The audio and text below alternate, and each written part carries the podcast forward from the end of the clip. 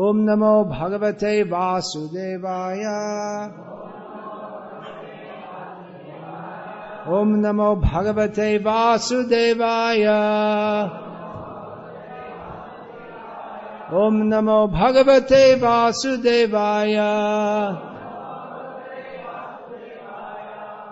येत्रेह यथाएवामुना नुना विहिंसिता जंथव yamayatanam upagatang ta eva ruruvo bhutva tatha tameva vihinsanti tasmat muravam ityahur iti sarpad atikrura satvasyapadeshaha Translation in this life, an envious person commits violent acts against many living entities. Therefore, after his death, when he is taken to hell by Yamaraj, those living entities who are hurt by him appear as animals called rurus to inflict very severe pain upon him. Learned scholars call this hell Rora.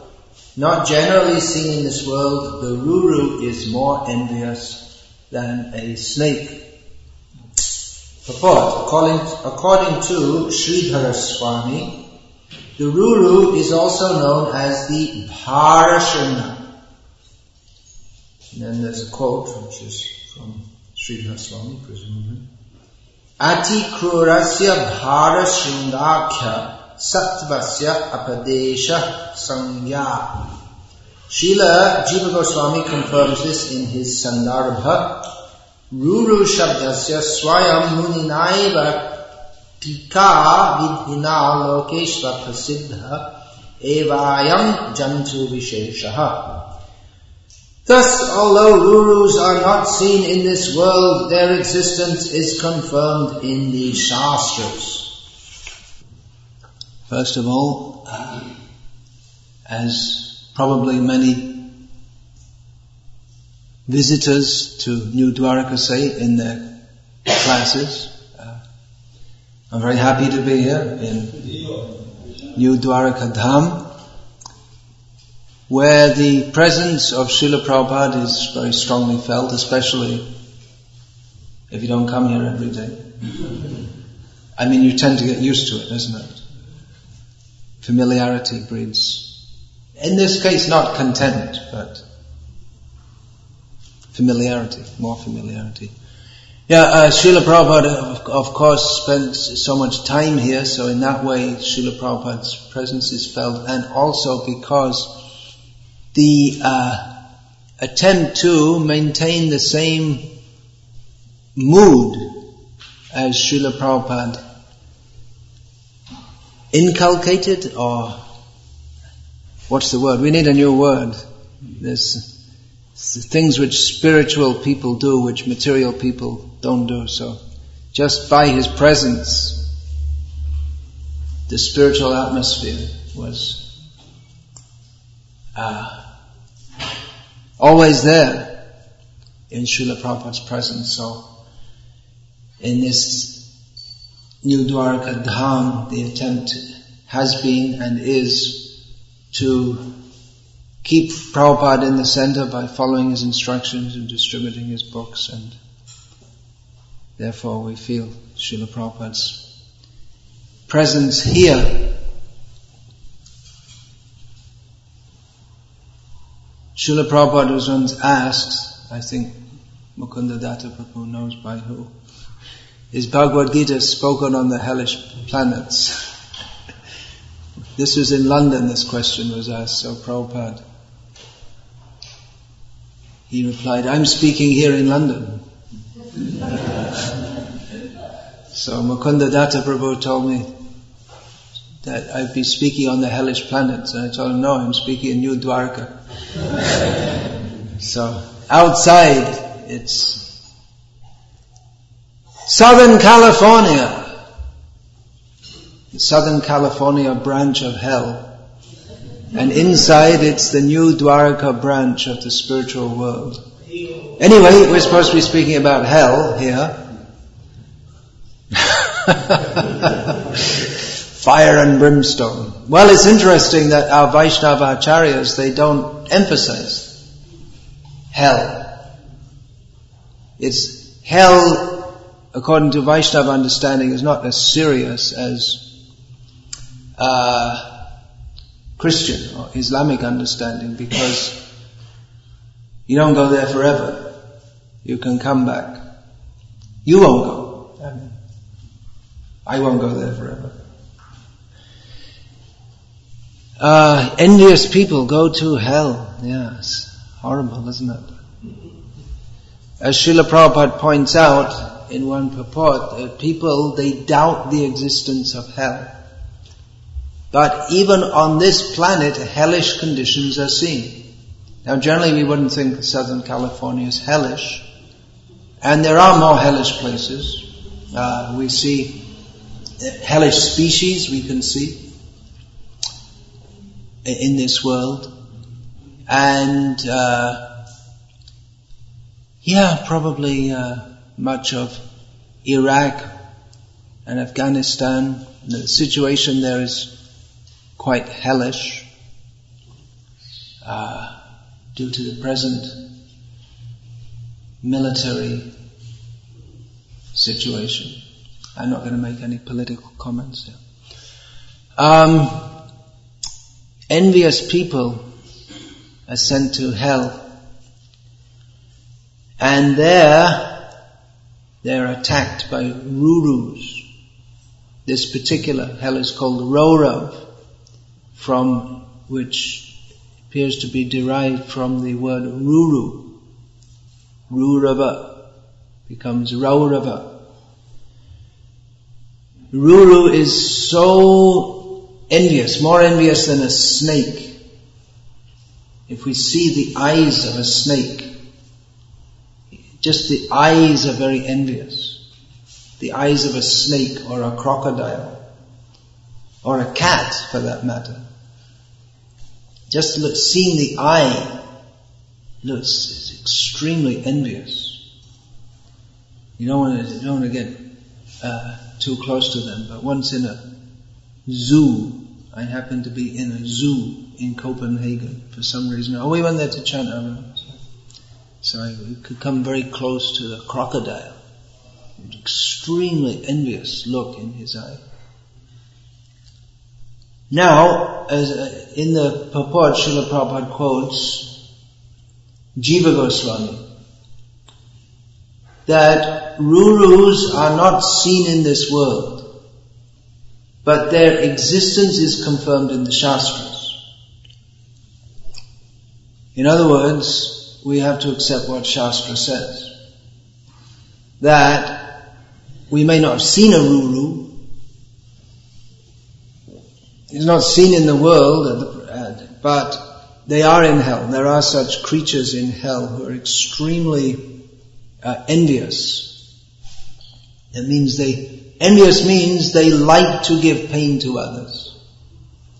The snake that is called cruel because sometimes for no re- no apparent reason they may bite someone. In Mayapur, I remember years ago, this was Santosh, our gardener. Now there must be so many gardeners.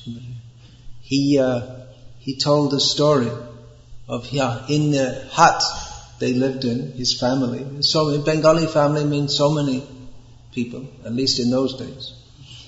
And uh, some his sister-in-law or someone, there'd be so many people sleeping, but in the morning they woke up and found her dead. The one woman who's sleeping right at the, right in one corner. There are so many lined up. And uh, it was seen she was dead and the marks of the, the punctures of the snake had been there. So she was bitten by a snake. So the snake, to reach her, he must have come in and gone past all the other people and bid her and then come out again without anyone even knowing anything. So a snake is extremely cruel. Why exactly that happened? They didn't know. Jayapataka Maharaj told me so years ago, this was I think one of the first, maybe the first flood in Mayapur, that uh, one man had been in a tree above the flood level. He was waiting there for days to be rescued, several days, in the cold and rain. And he was on one branch, and on, another branch just close to him, there was a cobra wrapped around the branch. So any time he knew the cobra could bite him. But he, the cobra didn't, so they coexisted for several days until a, a, boat came and rescued that man.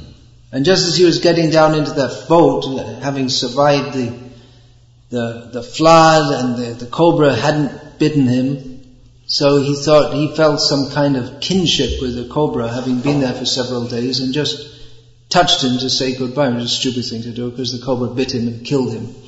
so, that's the, no reason to, it's like out of friendship, he just, I guess, touched his tail or whatever, but he didn't live to tell the tale. Someone else told it for him. So, uh, snakes we see, very cruel because they, uh, for apparently no reason, they give uh, harm to others, they even kill others.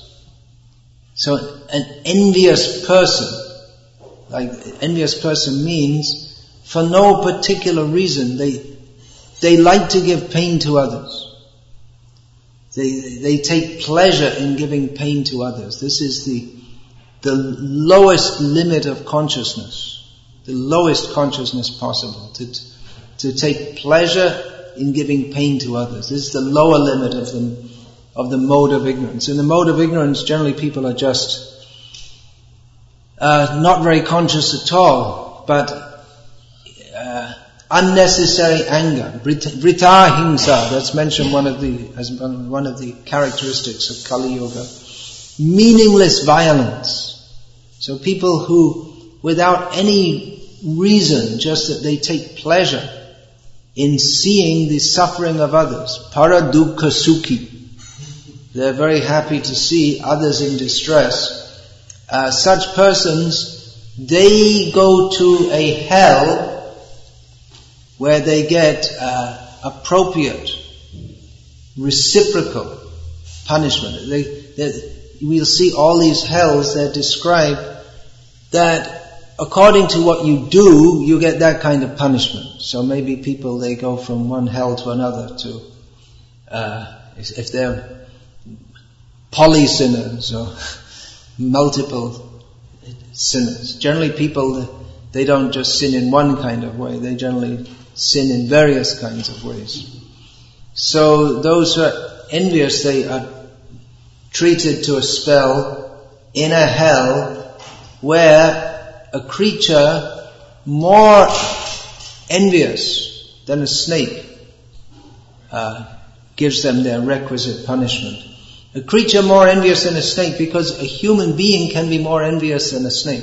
Sarpat krurat, kala krurat. Sarpat krurat, kala. That Srila Prabhupada used to quote sometimes the Chanakya saying that a snake is cruel and a cruel man is cruel, but a cruel man is more cruel than a snake because mantro shadhi vashah sarpa by mantras and application of some medicine or some kind of, uh, yeah, something like that, some uh, chemically made goods, the, the, the snake can be taken under control.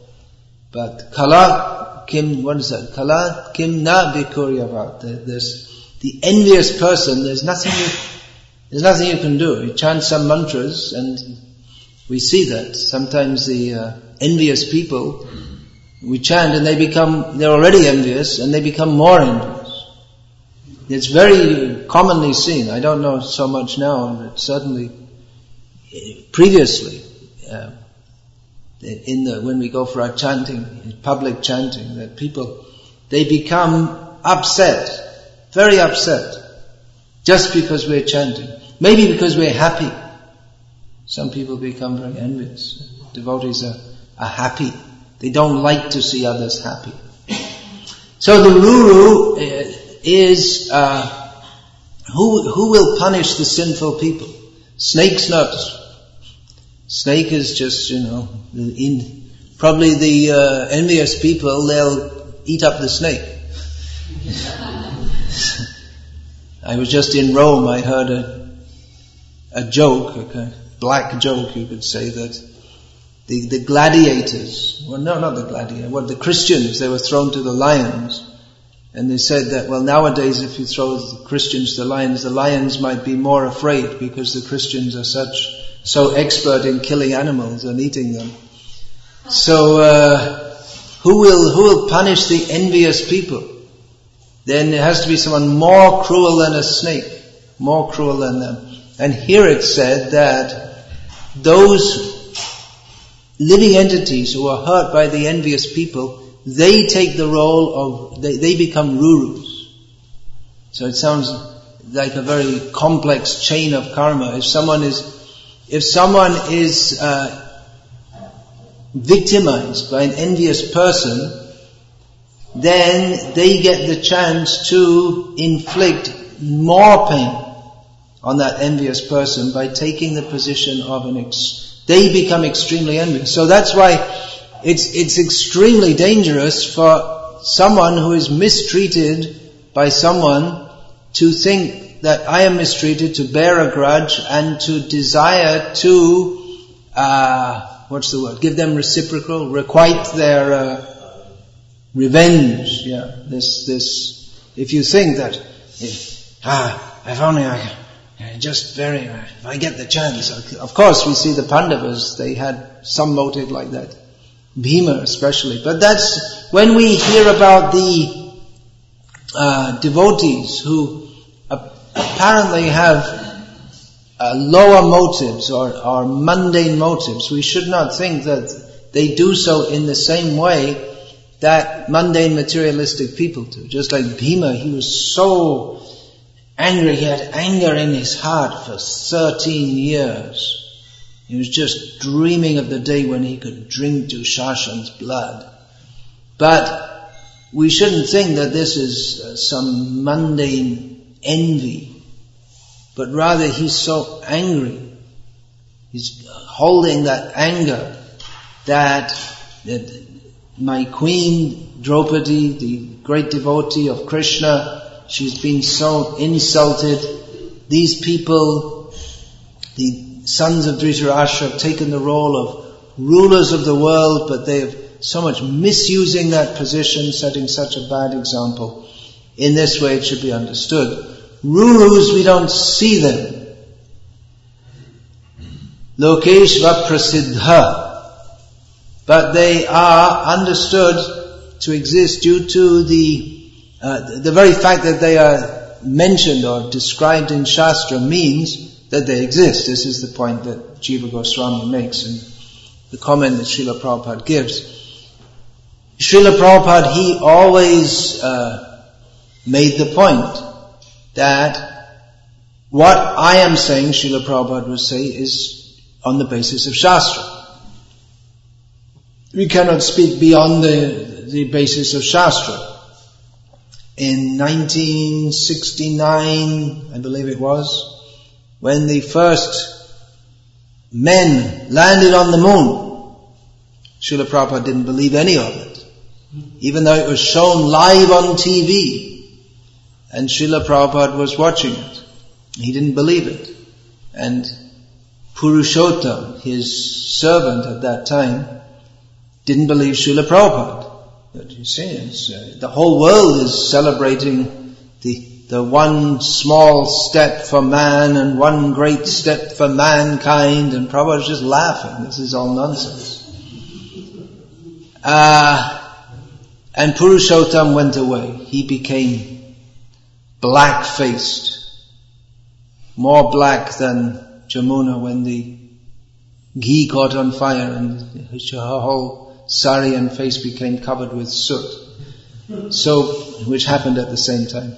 So, Purushottam, he went away and Prabhupada's comment was that, I can understand he might not believe me, but how could he disbelieve Shastra? Srila Prabhupada was surprised that Purushottam would not believe Shastra. Of course, no one in the world believes Shastra, uh, especially outside India. That's why sometimes, or outside the Hindu community. That's why they, they sometimes they call it Hindu Shastra. It's considered an, a dogmatic or sectarian religious tracts. But Srila Prabhupada always presented Shastra as we understand it to be, to be truth. Shastra is a, a record or transmission of that which is factual.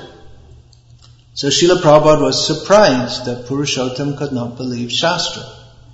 And we might be surprised that Srila Prabhupada was surprised because Purushottam was, after all, just echoing the uh, sentiments or the conviction of all of the rest of the world except Prabhupada.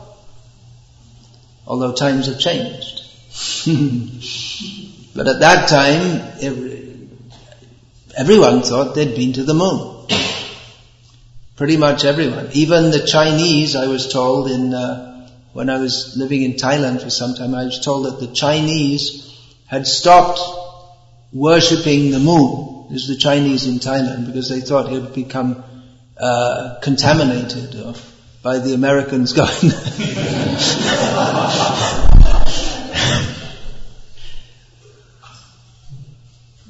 So, uh, yeah, but Prabhupada expected that at least his disciples, they've come so far They've, they've changed their lives and taken initiation. Srila Prabhupada didn't think that it's on the basis of what I said, but they've done so on the basis of what Shastra says. Prabhupada didn't come and say, well, I say this, this, this and that, and uh, you should believe it. Srila Prabhupada never presented his message in that way. He always presented, this is in Shastra.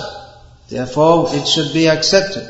And I should be accepted in as much as I am presenting Shastra, and this is the standard that Srila Prabhupada gave, and that distinguishes him from uh, so many bogus gurus, and in India today, almost all of the gurus or so-called gurus, they're all bogus, even though they may present a few lines here and there from Shastra, but they don't have any uh, systematic approach to Shastra system of checks and balances by which their message can be understood. They basically talk all nonsense and mm, sometimes throw in a, some of them throw in a few words from Shastra here and there. But Srila Prabhupada's approach was quite different. Uh, that he presented himself as a, a channel or a medium of presenting reality, the truth, because he is presenting what is in Shastra, as is understood through the disciplic succession of perfect acharyas. And what is the perfection of the acharyas is that they speak Shastra, and they follow what is in Shastra. Shastra is the center. We say Guru Sadhu Shastra, but Shastra is the center. Guru or Sadhu means one who speaks what is in Shastra. Guru is a guru because he speaks the truth that is in Shastra and not as is uh, commonly and disastrously misunderstood that because a guru is a guru, therefore whatever he speaks is the truth.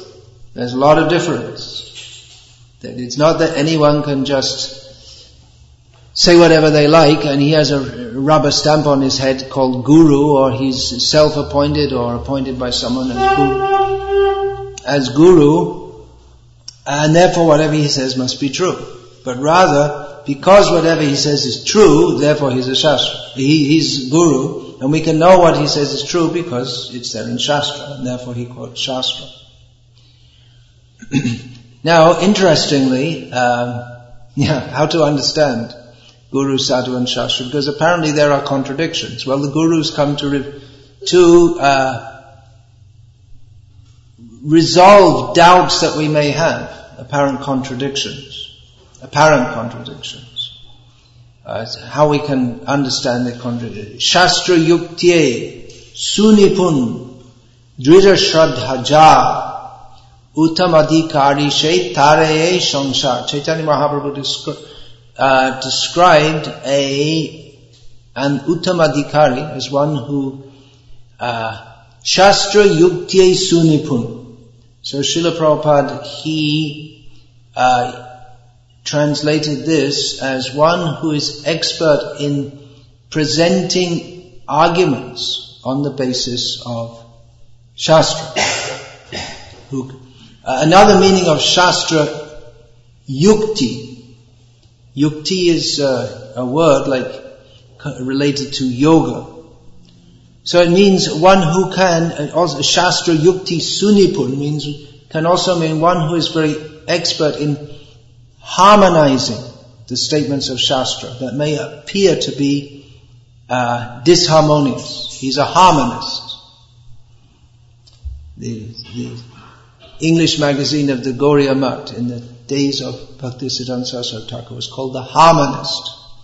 He the harmonist, the, the topmost devotee who can uh, show the harmony in the statements of Shastra, even though two persons who are disharmonious with Krishna, the statements in Shastra may appear to be disharmonious. So Shastra, Shastra Shunipun Drira Shabhaja, and who has uh, firm faith, is an Uttamadikari who can uh, deliver the whole world. Now, uh, yeah, therefore we need sadhus to describe or present Shastra to us. The Shastra is, was uh, presented by Vedvyas, uh, by various rishis, among whom Vedvyas is the uh, ultimate rishi, we can say. Chakara Bhagavan Rishi, it's stated about Vedvyas Rishi, he made or compiled the Srimad Bhagavatam. He's described as a Rishi. Also in the second verse of Bhagavatam, he's described as a Rishi, one who reveals the scripture. So, uh, yeah, Vedvyas presents Shastra, but it is, Shastra is never meant to be a do it yourself. Teach yourself the truth in 30 days. Become self-realized in 30 days. Do it yourself book. It's never meant to be do it yourself. Shastra is meant for being taught. Of course there's also swadhyay. There is also self-study. That's part of Shastric study, but that's too, traditionally that's meant to complement the uh, teachings which are heard, the Shastra is to be heard and explained by the gurus who, uh, just like Krishna, the guru spoke to Arjuna, and apparently Krishna went over the same subject again and again. Many of the topics Krishna repeats in somewhat slightly different angles, different ways, until his disciple Arjuna has got it. Again and again, Krishna has to go over the different points. What is, even at the beginning of the 18th chapter, Arjuna is still asking this, uh, more or less the same question he's been asking all the way through, that, well, what is the difference between uh, this uh, renunciation, and sannyas? So Arjuna still you know, the, the whole point which you just couldn't seem to get at the, at the beginning of the, uh, that how can one be renounced and work in the world? So Krishna, he takes that from various angles, discusses this in various ways as other points.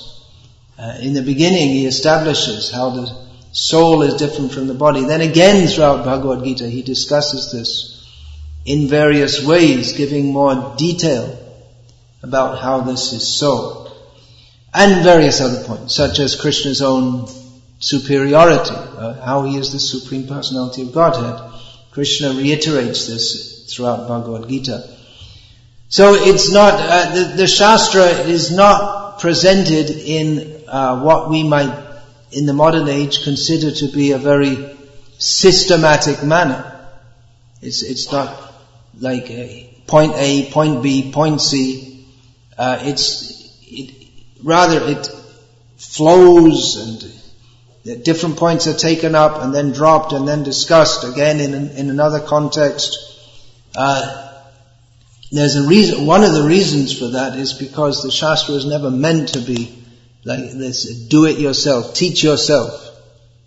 It was always meant to be explained in this ways and, and various teachers of Shastra, who are known as gurus, they teach their disciples according to the ability of the disciples to understand, according to the uh, they, they may emphasize more certain points or in certain perspectives because different disciples and especially in different times, places and circumstances have uh, differing prominent misconceptions.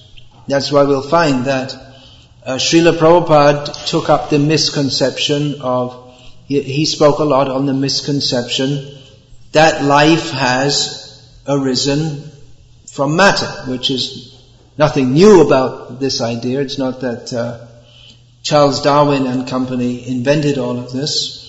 But uh, Srila Prabhupada particularly took up that point because that misconception was particularly strong in the world and uh, among his disciples. Had been uh, they or we had been drilled in this or, or, or, raised in a culture in which that was accepted as if it is a fact.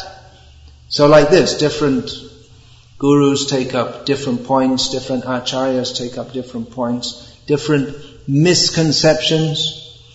Uh, actually, they're all more or less the same misconceptions, but they get draped in different dresses throughout the ages or, or presented in slightly different ways. So, uh, Shastra is to be understood through the gurus, uh, yeah, this point I wanted to make, that uh, Jiva Goswami, Srila Prabhupada quotes here, that we have to accept the existence of Rurus because they're mentioned in Shastra. And Shastra here states that Rurus are animals of hell. But Bhaktivinoda Thakur, in one of, was that the Dinajpur speech? I, maybe I, I didn't check it. That uh, he said in one speech that, or in some writings, now in recorded in writing, that the descriptions of, yeah, it must be in, the, in that speech he gave about the Bhagavat, that was his, hmm? Notes on Bhagavat. I don't think it was titled because we see different titles for that lecture. Uh, it, it's published. Um, it's, yeah, it was uh, Bhaktivinoda Thakur was publicly coming out of the closet as a uh, his first practically his first declaration that now I am a Vaishnava, which was quite surprising because no one of his status at that time was. Uh, modern, at that time modern, English educated, uh, Bengali, and he was what the uh, British and then the uh, the Hindus themselves and the Brahmas, they had the Brahma Samaj, they, they considered Vaishnava Dharma to be the pits. That this is the, the, the whole uh, Brahma Samaj of which Bhaktivinoda Thakur was somewhat partial toward at one stage, uh, apparently one of the main uh, reasons that people left the Hindu fold to become Brahmas was because of the uh, Vaishnav religion, as it was known at that time in Bengal. So Bhaktivinoda Thakur came out as a uh, supporter of the Bhagavat, Shrimad Bhagavatam, and therein he stated that the descriptions of hell as given in the Bhagavat, he said they're not real actually. So how do we, how do we understand this? And Bhaktivinoda Thakur says they're not real. Of course, there are many things that Bhaktivinoda Thakur stated, especially in, it seems in his earlier writings, Sri Krishna Samhita, which is uh, much misquoted and misused by members of ISKCON since it's been published. uh, uh, the, the, what's considered the definitive book on Bhaktivinoda Thakur, this Hinduism's encounter with modernity by our, well, he was initiated by Prabhupada, so, uh, Shukavak, but he's not speaking as Shuka should speak because he has a, uh, he has a non-parampara understanding of Bhaktivinoda Thakur. So, uh, Bhaktivinoda Thakur wrote in this way, it appears in a time when uh, the Bhagavat was considered, as Bhaktivinoda Thakur uh, writes in his in the opening words to that speech, the Bhagavat is uh, considered by various people in various ways, but in none of them very highly, except among the low class people who uh, like to read it. Is considered this uh, Vivekananda Srila Prabhupada quoted called Vaishnavism a sex religion. So it was considered uh, the Bhagavat was considered a treatise that promoted uh, immorality in the name of religion. And it was mostly low class and foolish and not edu- uneducated people. And in that time in Bengal, there were two classes of educated people. Traditionally educated, that means in Sanskrit, and they'd mostly be smartas uh, smarta, and the modern English educated. So neither of them had a high opinion of the Bhagavad. And it was mostly, and they were also educated in Sanskrit, they were the Goswami class, but they were mostly, uh, uh, if, if, if the, at that time education was going down among the Goswami class also, the professional, the uh, caste gurus, Vaishnava gurus. So uh, they also they, they, they, they, collected disciples, or they had uh, inherited what's the hereditary family families of disciples, and they, they were just used to taking dakshina from the disciples, and they would maybe some of them would recite Bhagavat, but the, the scholarship, Vaishnav scholarship, was at a low ebb. So it's understood that Bhaktivinoda Thakur said, yeah, how are we to understand this? That Bhaktivinoda Thakur said that the, the descriptions of the Bhagavat concerning hell, then they're not actually true. How are we to understand that when Srila Prabhupada said, he, he very much emphasized that Shastra is not to be understood allegorically, but literally, except in passages which are clearly allegorical. So how are we to understand this? Is it Prabhupada is saying one thing, Bhaktivinoda Thakur is saying something different? Yeah, in this case they are saying something different, but it has to be understood uh, very carefully that Bhaktivinoda Thakur, he spoke, or he, in that way, for a certain purpose, to bring people to uh, respect the Bhagavad. In the Sri Krishna Samhita, he gave a whole chronology of the universe. He, he harmonized these chrono, or the statements of Srimad Bhagavatam with the uh, chronology of the universe as it was accepted at that time among mundane scholars. Which today, even among mundane scholars, doesn't fit because the mundane scholars have, surprise, surprise, changed their understanding of the history of the universe. So clearly, Bhaktivinoda Thakur, he presented that just to get people to uh, respect the Srimad Bhagavatam and start to hear it. So in this way we have to understand. Rurus, do they exist? Well, we will accept.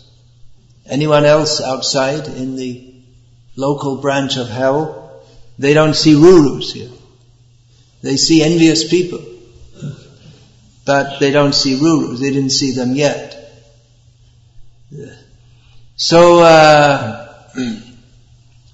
How are we to accept, how are we to get people to accept that?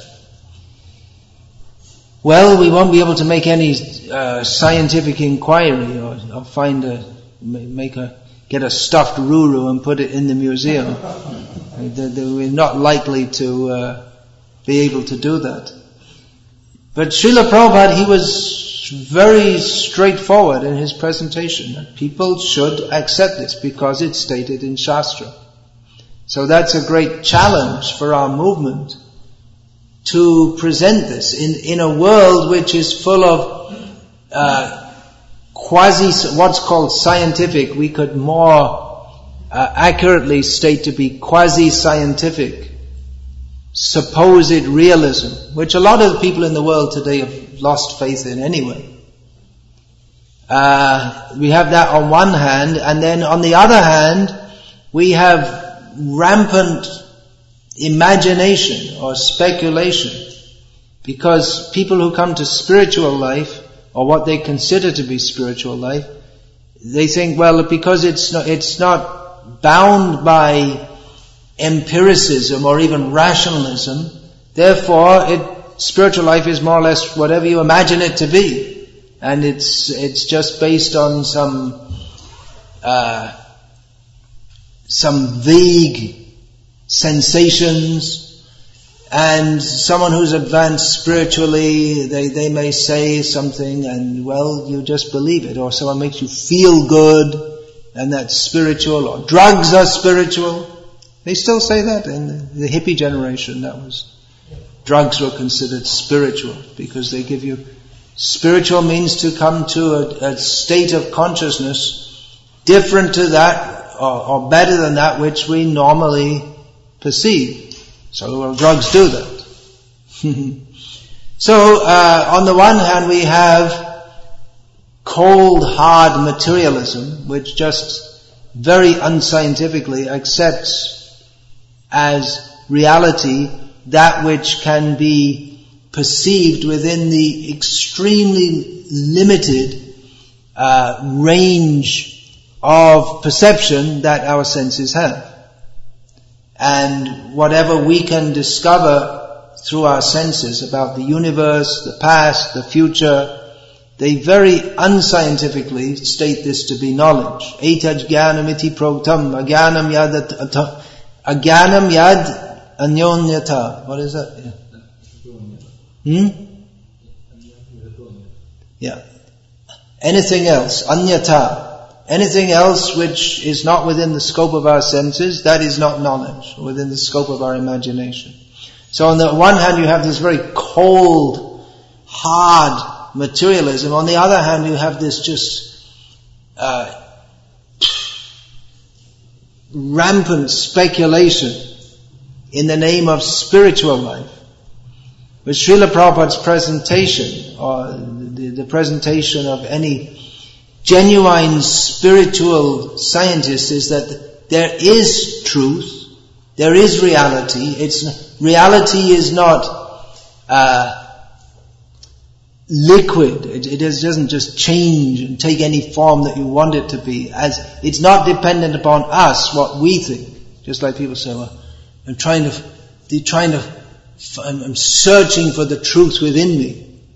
Like it's within me. Why within you? What's so great about you? This whole thing. Find the truth within.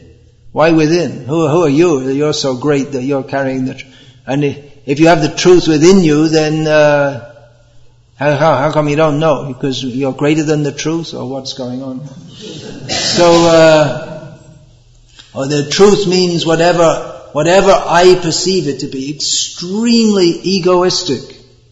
Uh, so-called spiritualism, or, just based on some feelings or emotions, but Srila Prabhupada always presented Krishna consciousness as scientific.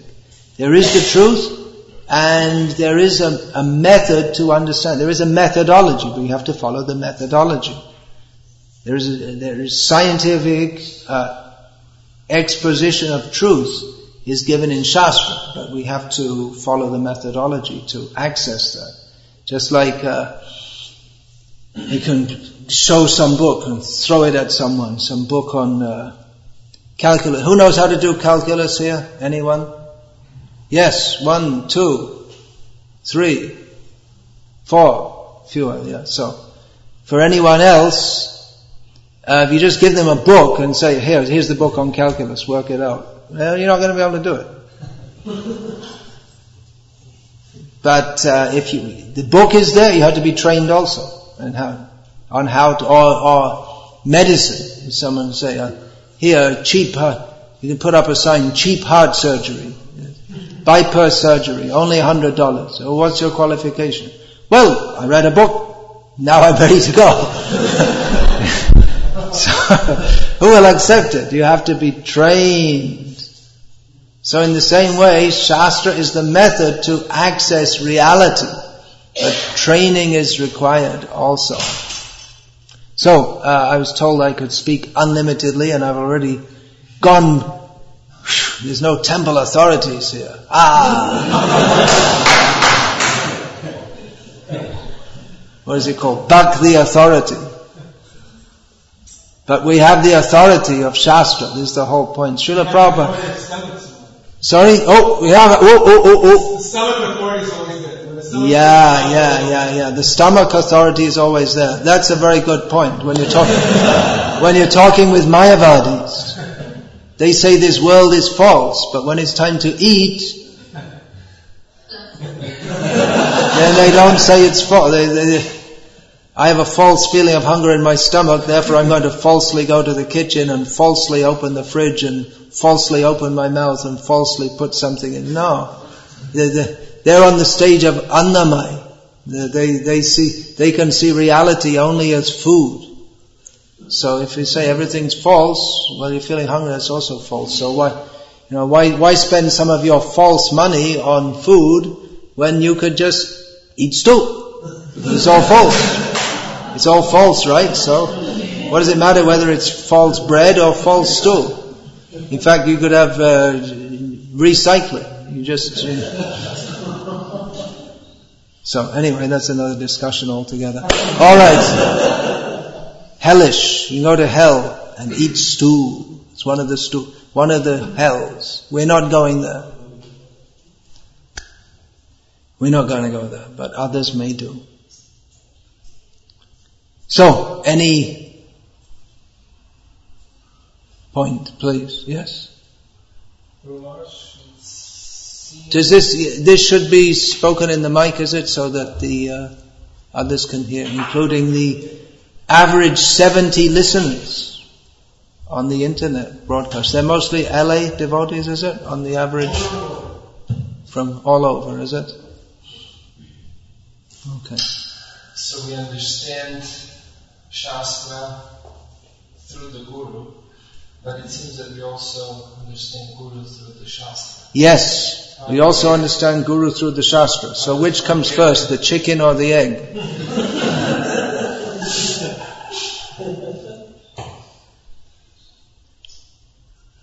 well, uh, what comes first is Krishna. Brahmanda Brahmite Kono Bhagavan Jeev Guru Krishna Prasade Pai Bhakti Lata Bij. Krishna inspires those who are sincere to a, uh, to approach a guru. And those who are not sincere, they may approach a guru who's not really a guru. And they get cheated.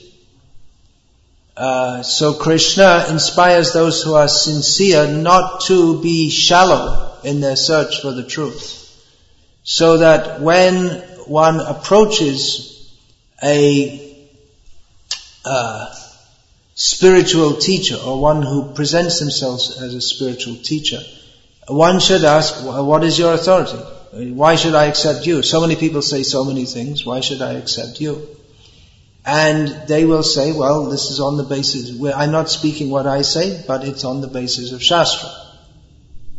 And that, uh, and they can show you what is in Shastra.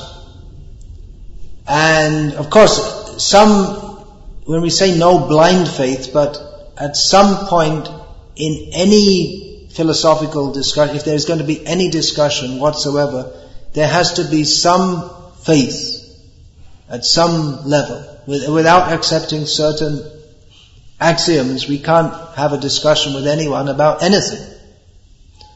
So, uh, if we accept that, well, this world is ordered, it appears to have a purpose, as Srila Prabhupada presented this in the, when the uh, Mike Robinson of the London Broadcasting Corporation asked Prabhupada about the Shastra, Prabhupada said, it's just like the microphone, the manufacturer of the microphone gives a manual by which you can understand what is the purpose of the microphone and how to use it.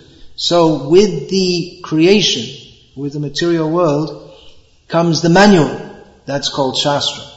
So if we, we can, uh, to a certain extent, we have to use our own intelligence to understand that there, there should be a controller, this world should have a purpose, and the fact that we are searching for that means we should be able to find it. And the, the manufacturer of the universe makes some provision by which we can understand, and that is Shastra. So Shastra describes, and there should be some experts also who can explain that. So Krishna gives both the Shastra and the Guru, and we have to use our intelligence to access that. In this um,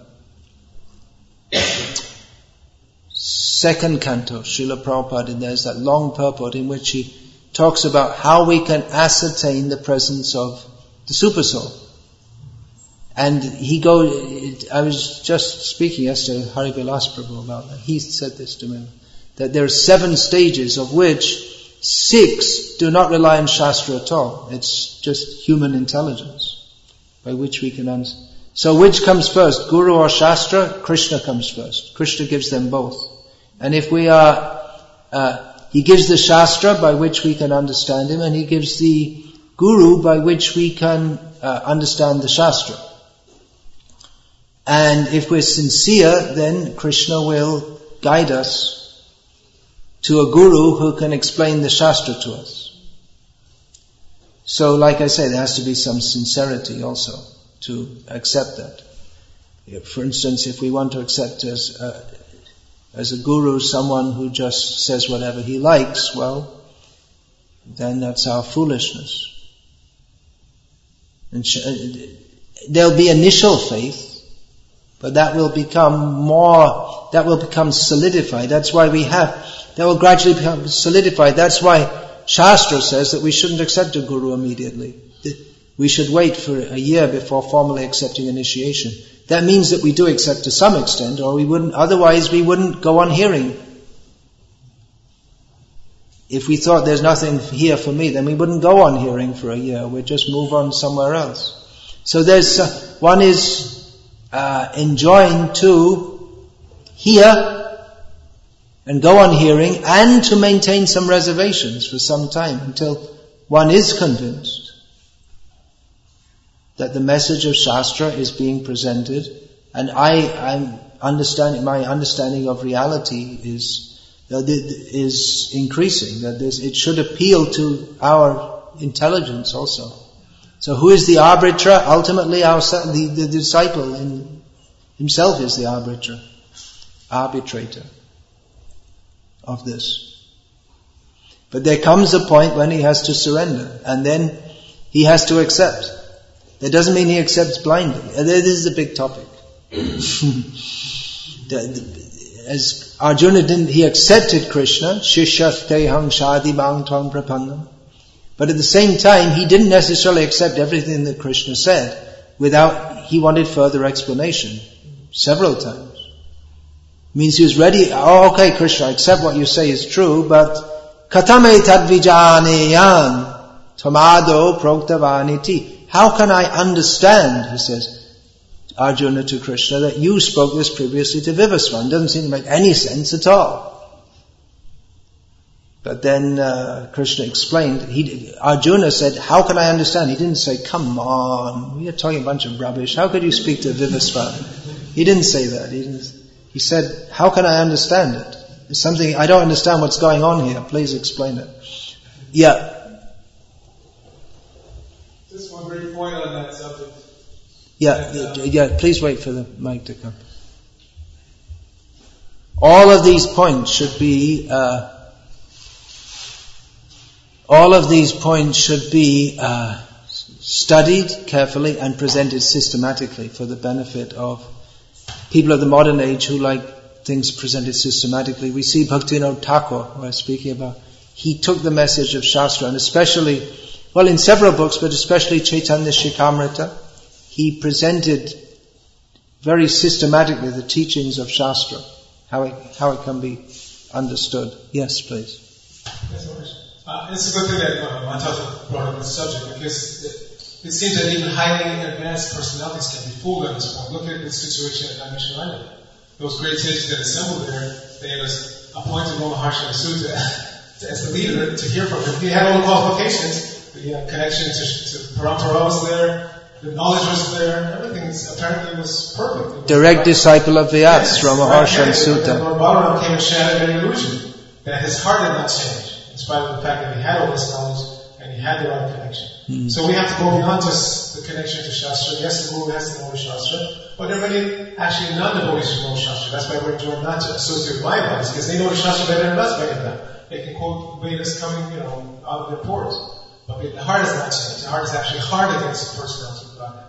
So there has to be the character test also. The character has to be there the, the genuine connection to Krishna. And it may be it may be difficult to ascertain the character, as in the case of Roma Harsha and Sutta, who he went through all the motions of doing everything right, but actually he was envious of the Supreme Personality of Godhead.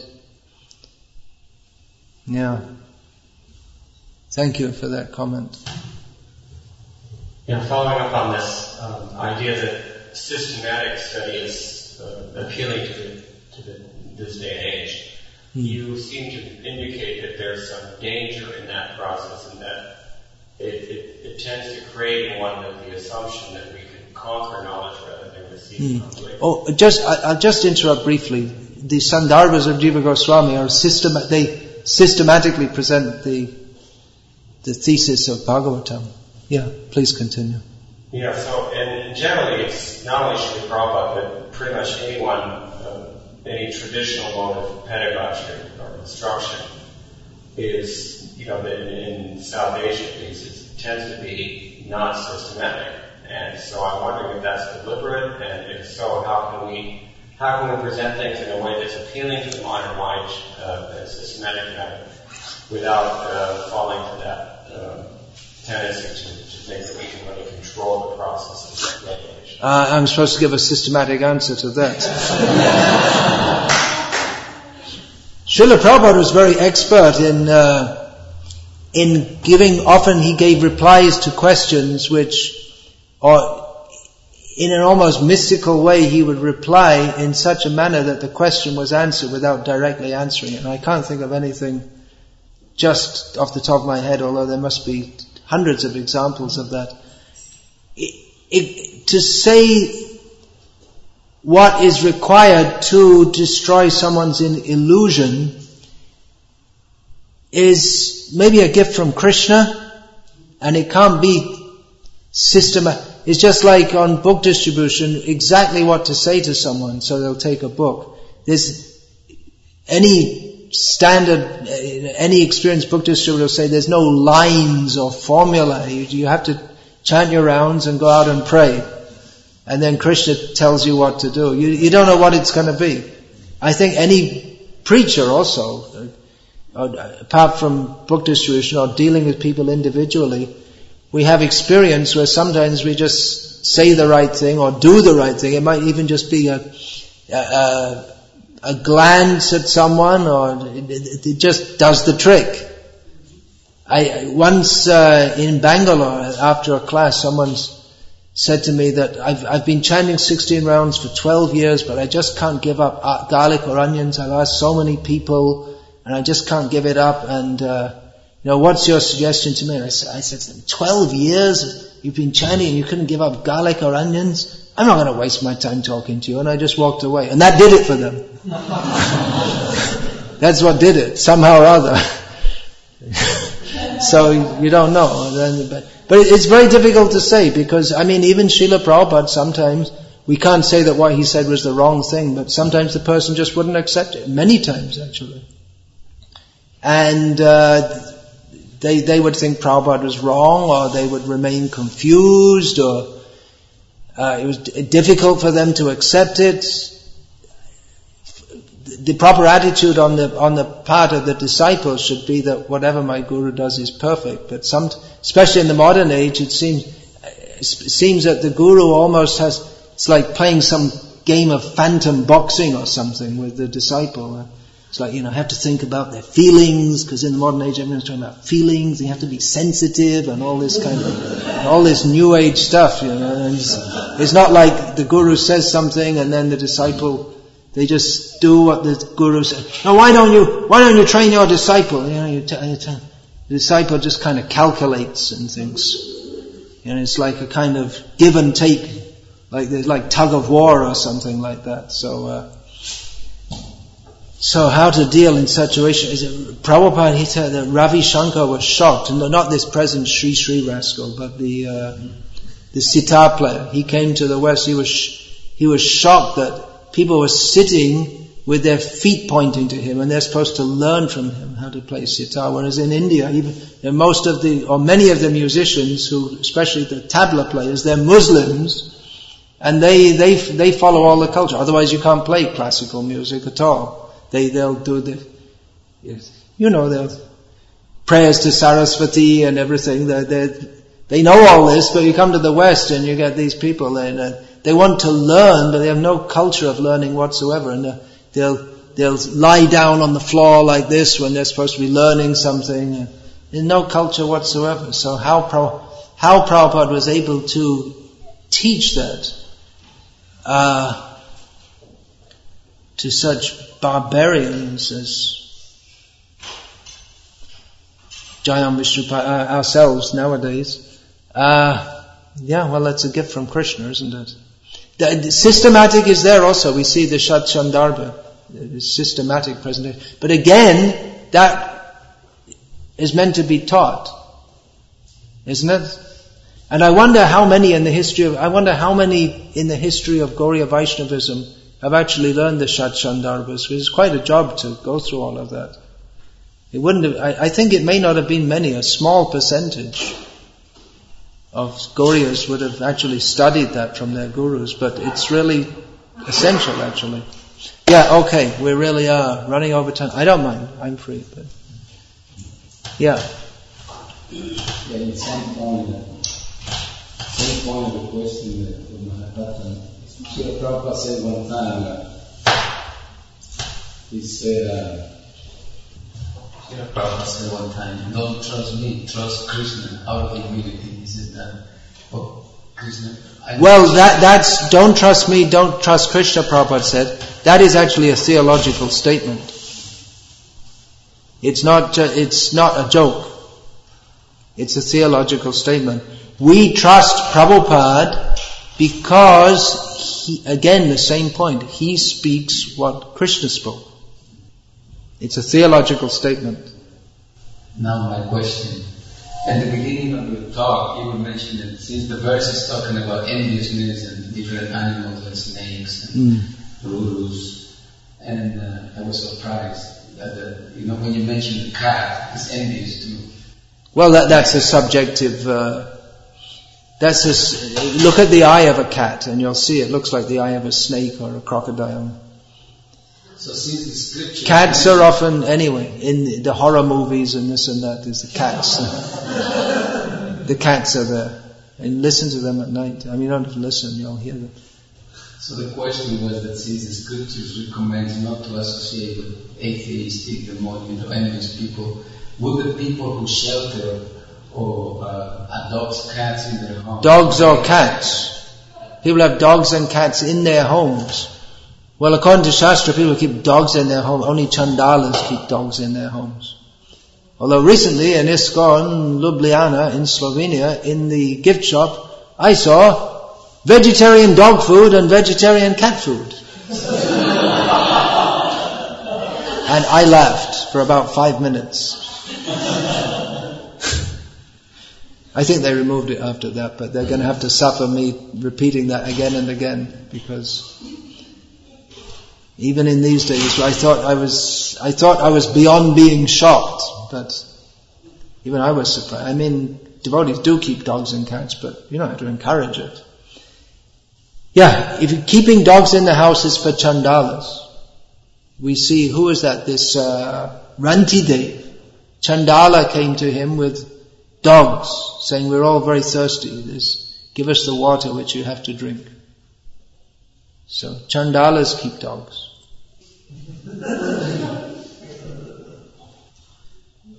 You keep Takoji in your house and Fido also. No. It's a, it's an offense to keep a dog in a house if you have deities. Yeah. Sometimes uh, Vaishnava acharyas, they say that please let me be your dog. Um, oh, that, yeah. They, they don't say please let me be your cat. That's an interesting, yeah. That's interesting. A cat is always independent. You may say this is my cat, but the cat never thinks that they belong to you. Their, their attitude is quite different to that of the dog, isn't it? The dog is, uh, well that's one good quality of the dog. One Srila Prabhupada, he was talking about the dogs back at night in Vrindavan, and Prabhupada said they're just a condemned species. There's no use in having any sympathy for them. They're just meant to suffer. But then he said, well, they have one good quality, is that they're very faithful to their master. Hmm. You going to say something? Uh, yes. Yeah, okay. Pass over the mic. Hare uh, I may be wrong but uh, I, I, from my faint memory, I remember that on uh, the notes on Bhagavata Bhaktivinoda Thakur. Which song did you say? Uh, in the notes on Bhagavad, the article. Ah, ah, ah. Uh, at one point, uh, Bhaktivinoda Thakur, he states like, uh, there are descriptions in, of hell in scriptures ah. which are not true. And I guess at some at some point later in the same article he says that, but the description in Bhagavata of the hell, they are not of the same kind as those in the other scriptures. So he makes like two different he makes it just. He, he makes a distinction. At first, he says that descriptions of hells oh. in some scriptures they are not true. They are just meant to keep people in control of. Oh, and at later stage, I think he mentions that. But the descriptions in Bhagavad of the hellish planets uh-huh. are not of the same kind. Is it? Alright, so maybe you got it. I'd have to, I have to, we'll have to have a look and see.